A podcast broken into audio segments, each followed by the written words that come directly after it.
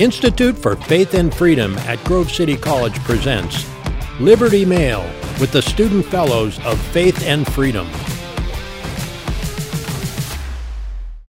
Welcome to Liberty Mail with Aaron Jenks. And Grace Riley. Oh, that's good. We got Grace coming on to the year. New uh, new addition. Libby graduated, and so we're excited about 2022 and this fall semester at Grove City College, working for the Institute for Faith and Freedom. We have a lot of new things coming up, and just starting off with the Institute for Faith and Freedom, we have an upcoming event. The title of the event is Critical Race Theory and Biblical Unity. We have a special guest speaker, uh, Monique Duson, coming.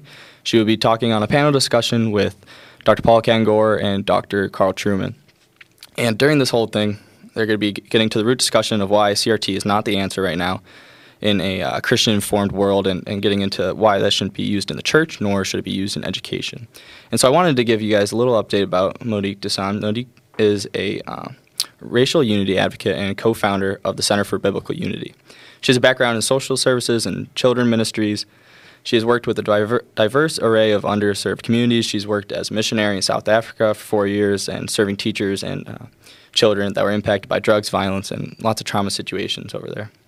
Uh, she spent two decades advocating for critical race theory, but now she has since uh, recanted those views and through a series of events and personal events that I'm sure she'll uh, give light to during this discussion.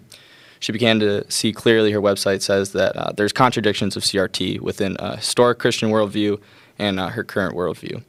And so now she actively speaks against the use of CRT within the church and within uh, education. So we're very excited to have Monique Duson come to Grove City campus. This is uh, coming up September 27th and for Grove City can or Grove City students and for anyone in the local community, it'll be in Ketler Auditorium.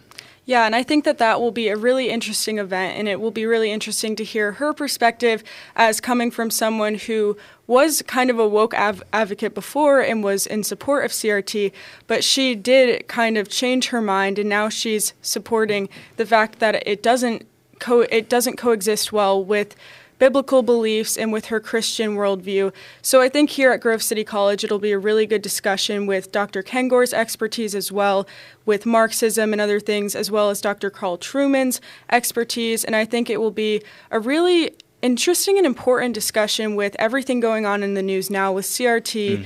and just how prevalent that's become in American education because we're seeing it all over the country now. CRT is in a lot of universities. So I think having the conversation about it, what it is, and trying to break down and understand why it doesn't necessarily align with a Christian worldview is really important. Mm, and what a great uh, opportunity for Grove City to tackle uh, good conversations and hard topics. And so we have a classically uh, an example of a classic liberal college where we will not shun away from certain ideas. And then who better than an ex-advocate to come in who understands it probably more than anyone right now Absolutely. Uh, on Grove City campus, and then give light to why what is hurtful about it and how it is not the avenue to take. Yeah, and she has a lot of great points, and I think she's going to be really wonderful to have on campus and speak on this topic. Mm-hmm. And so now switching away from that event obviously we have Grace Riley is, is new to the podcast, and we're very excited, uh, the Institute for Faith and Freedom, to have her here.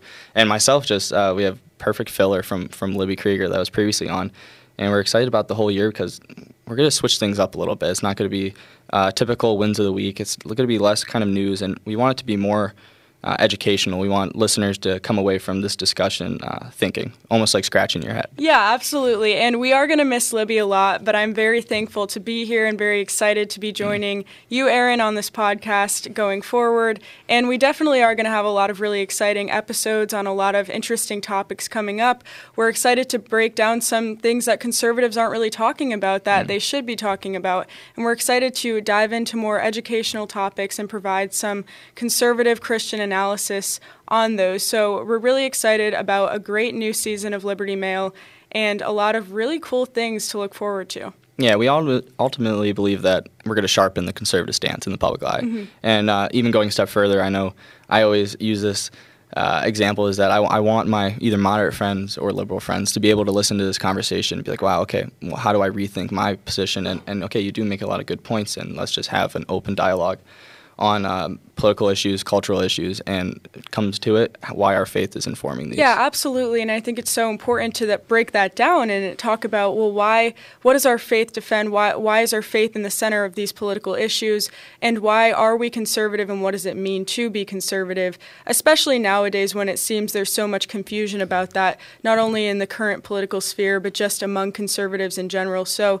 we really do have the goal of breaking that down and yeah, sharpening the conservative mind and talking a lot about the heart of conservatism and how that relates to the very real issues and things that are going on every day in current events. Mm-hmm. And I don't think we'd uh, be doing you, the viewer or listener, any justice without, uh, before starting any episode, without uh, diving into who Grace and myself are a little bit and just uh, kind of warming you up to what we did this summer, maybe. And then, so please, Grace, if you can tell us a little about yourself and how this podcast is going to be uh, used in your uh, experience and how what you've done in the past has led to now. Yeah, absolutely. So I started in politics a few years ago, back in high school. Um, I was very interested in just current events and what was going on in our country. And I had always, I, I joke when I was younger, I had always liked sitting at the adult table when I was a kid. I always liked talking about important things, even when I didn't really understand what they meant necessarily. But growing up and diving into some of these important topics and real issues Americans um, and people face every day diving into those has really made me interested in speaking out about politics and really diving into the why I believe what I believe as a Christian and as a conservative.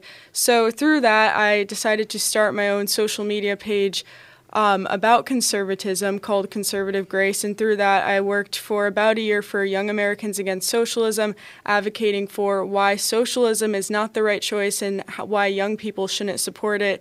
And from there, I've done some work in political marketing and worked with Turning Point USA. But I'm so excited to now be working with the Institute for Faith and Freedom as a fellow. And I'm really excited to just dive into the core of faith and of freedom and how that relates to everything going on today. So I'm I'm really excited about everything to come with this podcast. And over the summer, I was fortunate to work for Arsenal Media Group, where I did political marketing and consulting and did some influencer marketing. And I'm really excited to see what's going to come out of the podcast. Yeah, and that was an internship position, correct? This past summer. It was, yes. Yeah. So yeah, I was working with them. Um, it was full time, so that was really great, and I learned a lot just about you know the inside of conservative politics, what that looks like, and was able to, with my time at Arsenal, work with some pretty cool people, whether it be some congressmen, some other influencers in the conservative movement, and people that speak out pretty actively.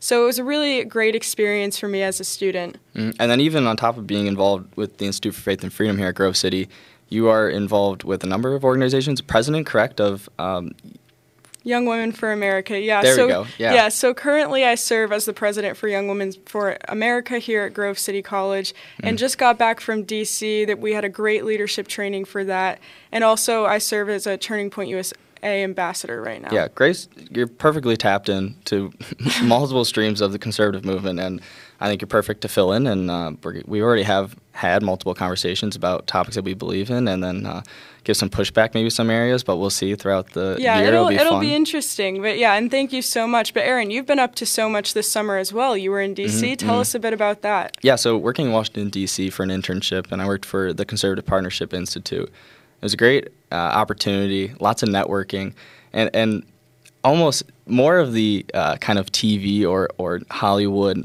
intern position where it was filling fridges and mm-hmm. uh, setting up luncheons, but it was a lot of initiative. So taking that initiative in DC and I met with so many great people, networking yeah. constantly throughout the summer, and just uh, talking to really good uh, Christians, especially. Actually, that was the number one thing. So I would say like the first month of working in DC, I was kind of turned off to the place. The culture is a little bit uh, almost pretty accurate to what the media almost states it, or uh, what you hear growing up of like DC being a swamp and almost this culture of uh, a college frat life. And, but I was so surprised after the first like month or two, once I got really tapped in, to okay, wow, there are really strong Christian circles. Um, even alumni that went to small conservative or small Christian schools, there's a ton of them in, in uh, Washington D.C. from either Hillsdale, Liberty, and then Grove City too. And so plugging into those resources and alumni bases in DC was fantastic. And I uh, definitely learned a little bit about how coalitions are built in DC and just the, the nuts and bolts of, uh, of how, they always like to say, how, how does the sausage made in DC, mm-hmm. right? And so there's this policy aspect that, that I want to get into. And uh, hopefully we'll be going back to DC. Um, God has opened a lot of doors, and I feel very blessed to have some wonderful people either wanting to be a mentor or uh, just being welcome and opening to me, myself in DC. So it was a great experience, and uh, really, CPI was a, was a great uh, organization to get plugged into. And for anyone that doesn't know this, that CPI has a Grove City alum, Rachel Bovard, she is the, I want to get this right, head uh, policy director of, of CPI, and she used to TA for Dr. Paul Kengor. So how cool is that that Grove City is getting uh, tapped into DC and spreading thick roots? Absolutely, and even from just being there, there are quite a few Grove City alumni that are involved in other conservative Christian uh, organizations there. Annabelle Rutledge is in charge of Young Women for America, where I was just in DC, and she ran the whole event. So cool. she's a graduate of Grove City 2017. So there certainly are a lot of conservative Christians in DC. But I would ask you, after being there, so what are your thoughts on conservatism today and how prevalent Christianity is in that? Because you were just in the middle mm-hmm. of DC uh, with a lot of kind of seeing conservatism on the inside and seeing how things ran there. You mentioned that there was a pretty good community of Christians there, but how do you think those two things are um, going right now? No, it's, it's a great kind of almost phenomenon to think about, and I always get a little bit nerdy in my like uh, po- political science brain. It's like, okay, how can we study these people? But from my perspective and, and the groups that I got tapped into, uh, these, these, pretty strong Christian uh, groups in Washington D.C. that are working the belief a lot of the times when you're working within policy or just working in DC, uh, whatever type of government work or uh, think tank work, is that okay? I'm I am here to make a change, um, whether that's going to extend to personal interactions every day or my actual work, like what are, what uh, project are we going to work on? You can see it in a number of different ways. So even when uh, these groups or a lot of people in DC are, are working on policy that doesn't have a lot to do at the base level with any type of faith it, it informs every interaction they have in DC. So it's really encouraging to see individuals who um, they, they just love on their neighbors, no matter they, they understand that it has been so uh, politicized, Washington D.C. That okay, now you're either conservative or progressive, and that's a huge thing is that you don't use other terms. Like it, it's purely just you're either conservative or progressive, and so within those work camps, uh, a lot of Christian individuals are are just loving on their neighbor, even if they're progressive, and it it almost taking the high ground or or um, sort of speak, yeah, take the high ground in, in arguments or policy works, but it, it doesn't take away any of their uh, grit or hard work that they they'll they'll put it to someone who who is working on the opposite end of the spectrum too. But it's a solid work. Um, do you see it kind of in your experience too with how conservatism is kind of thought about in the public eye versus how people in DC handle what conservatism is? Yeah, I think that that's a great point you were mentioning too. That we are all called to love each other, uh, no matter what the political leaning may be. But yeah, I would say in my experience, there certainly are plenty. It's a big tent, as we've oh, talked yeah. about on this show before. Um, it is a very big tent where there are conservatives that are Christian or not, religious mm. or not. So I think that is a really important thing to understand. But I, one of the things that we agree upon here is that our faith is the reason that we're conservative and they really do go together. So I think that focusing on that foundation is really important in ultimately breaking down what conservatism really is and the why behind that and the why behind a lot of the policies that we stand for. So I think it is a bit harder to um, fully, I, I, guess, get behind mm. that ideology without that. Yeah, it's definitely hard. As you said, it's Big Tent, so it's hard to speak to every individual mm-hmm. group of what conservatism is, but again, from my perspective and and the people that I've talked to, that is the the Christian informed uh, conservatism, and e- even myself when I think about kind of okay, what is conservatism? We're gonna kind of get to the uh, the nails and the bolts down here uh, throughout the coming weeks, but I always think about it is that conservatism has the best understanding of human nature, and and so now my Christian human understanding, or my Christian understanding of human nature is that we're broken, and a lot of times that's going to lead to uh, sin in, in all types of areas in your life. And the conservative understands that that's also in play, and that okay, whether it's going to lead to abuse and power, um, then we're going to have limited government, and we're going to start with the people at the lowest level, and we're going to trust the communities and people at the lowest level then to make the decisions and almost be the arbitrator of their governance, right? Mm-hmm. And so that is a an inf- or an informing factor of the faith and conservatism that I think is like one of the strongest Uh, Yeah. in, in my personal view, and then in a lot of people in DC, I know. Yeah, and I, I would say in contrast to that too, it's important to understand why the left has their stances or more progressive people have those stances. And as a lot of conservatives talk about, and a lot of commentators today, and I know Dr. Paul Kengor has done a lot of work on this with Marxism, it's breaking down the fact that people on the left are not really understanding human nature and they're trying to kind of defy that because human nature is what it is and people are broken whether you're kind of identifying that through a christian lens or not there's no question about uh, human nature but marxism and marxist policies aim to kind of ignore that and defy human nature which is why they don't work so understanding human nature um, is a really important part of you know coming up with policies that work and understanding uh, the right ways that we should go about things.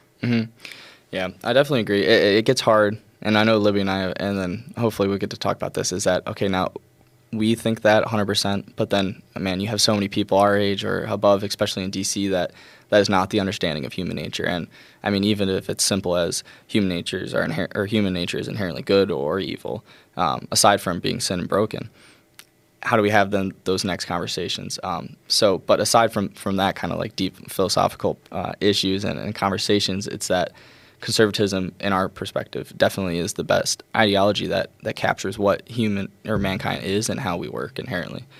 Um, so, going forward, is there is there hope? Grace, is is there uh, young people that are conservative that have this similar understanding of, of human nature and what conservatives are, and then also in your experience in DC, how are they how are they working? Yeah, absolutely. I think there definitely is hope, and that's something that we should all hold on to, especially when you're scroll- scrolling through the news. It looks very discouraging.